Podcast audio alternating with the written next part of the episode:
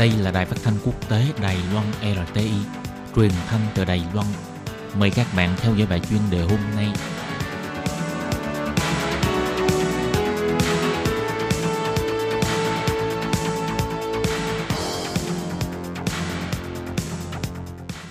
Minh Hà xin kính chào quý vị và các bạn. Các bạn thân mến, hôm nay trong 5 phút chuyên đề, một quý vị theo dõi bài viết nói chuyện thị trường dưỡng lão ở Mỹ đang phát triển mạnh, xu hướng dịch vụ chăm sóc một cửa rất được hoan nghênh.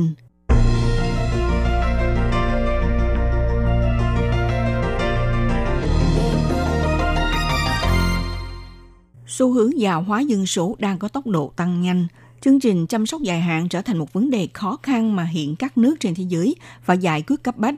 Cho dù là ở các quốc gia tiến bộ và phát triển, việc như thế nào để xây dựng một hệ thống chăm sóc dài hạn với giá bình dân và hoàn thiện, đây vẫn là một thách thức lớn của các nước. Trên đất Mỹ, ngày càng có nhiều trung tâm dưỡng lão cung cấp loại dịch vụ một cửa, đưa các cơ sở sinh hoạt bao gồm cuộc sống độc lập, sinh hoạt trong hỗ trợ và được chăm sóc hoàn toàn cho tập trung tại một cộng đồng cư dân. Người cao tuổi có thể tùy theo nhu cầu để thay đổi nơi cư trú và dịch vụ. Tuy nhiên ở đằng sau của dịch vụ chu toàn này lại gắn liền với chi phí dưỡng lão khổng lồ. Theo thống kê, từ năm 2011 đến năm 2030, hàng ngày có gần 10.000 người Mỹ đạt tới tuổi nghỉ hưu là 65 tuổi. Vì ở Mỹ có tới một phần tư dân số đều ra đời vào thời kỳ bùng nổ trẻ sơ sinh của chiến tranh thế giới thứ hai.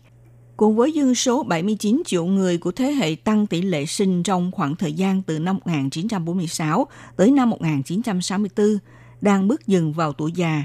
Nhiều trung tâm dưỡng lão đã nhắm vào thị trường này, nỗ lực tạo một môi trường đáp ứng theo lối sống độc lập và sôi động của họ, cũng như cung cấp một nơi sinh hoạt theo cá nhân hóa toàn diện. Tuy nhiên, lấy của người lại biếu cho người, chẳng có mất mát thua thiệt. Cùng với mức sinh hoạt được nâng cao, chi phí chi cho trung tâm dưỡng lão cũng gia tăng từng năm. Ngoài các hộ gia đình có thu nhập thấp nhận được sự trợ cấp của chính phủ, có thể đăng ký vào ở tại chung cư người cao tuổi thuộc diện thu nhập thấp. Đối với giai cấp trung lưu thì cần phải tự gánh chịu khoản phí dưỡng lão của mình. Vì khoản chi tiêu khổng lồ này cũng khiến người cao tuổi hoãn lại tuổi hưu trí của mình. Nhiều người cao tuổi nhận thấy muốn tìm được một môi trường dưỡng già thích hợp cho mình còn khó khăn hơn cho học sinh trung học đăng ký vào đại học. Không những phải thu thập dữ liệu, nghiên cứu kỹ, rồi còn phải điền viết những biểu mẫu đăng ký, cộng thêm việc phải có đầy đủ năng lực tài chính thì mới được hưởng những năm tháng về già. Hiện nay, môi trường dưỡng lão ở Mỹ được chia theo các loại như chương trình sống độc lập, chương trình có khả năng tự lo cho nhu cầu bản thân, nơi an dưỡng và cộng đồng chung cư phức hợp dành cho người cao niên. Nhiều người cao niên cho biết họ thích cuộc sống an dưỡng tại nhà hơn, nhưng cũng có ngày càng nhiều người nghỉ hưu chọn cuộc sống an dưỡng tại các khu cộng đồng, nơi có cung cấp hoạt động nghỉ dưỡng sức khỏe, hoạt động giao tiếp với bạn bè và có cơ sở thiết bị giải trí. Tuy nhiên, đối với những người cao tuổi không thể có cuộc sống độc lập thì cần phải nâng cấp đến một môi trường sống có các dịch vụ cơ sở như cung cấp dịch vụ tắm rửa, mặc quần áo, phục vụ ăn uống và hỗ trợ làm việc nội trợ vân vân. Tuy nhiên ở nơi đây không có nhân viên y tế chuyên môn tham gia vào dịch vụ. Thông thường mà nói, ở nơi an dưỡng sẽ cung cấp cho người cao niên 3 bữa ăn chính, dịch vụ chăm sóc vân vân. Ngoài ra còn cung cấp cho người già dịch vụ chăm sóc y tế dài hạn, ví dụ chăm sóc cho những người bị chứng mất trí nhớ vân vân. Những năm gần đây tại các trung tâm dưỡng lão ở Mỹ đã bắt đầu cung cấp dịch vụ loại một cửa, tức là đưa tất cả chương trình chăm sóc khác nhau này cho tập hợp tại một khu cộng đồng.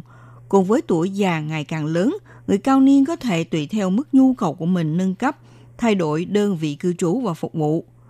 Qua báo cáo thăm dò của Sonia Advice, trong 50 tiểu bang của Mỹ, tiểu bang nào thích hợp nhất để dưỡng già – thì trong đó 10 tiểu bang đứng đầu gồm có Virginia, Hawaii, Nebraska, Oklahoma, Kansas, Maryland, Florida, Texas, Arizona và West Virginia. Các xếp hạng là dựa vào cơ sở y tế, ưu đại thuế, chất lượng sống và hoạt động nghỉ dưỡng để đánh giá.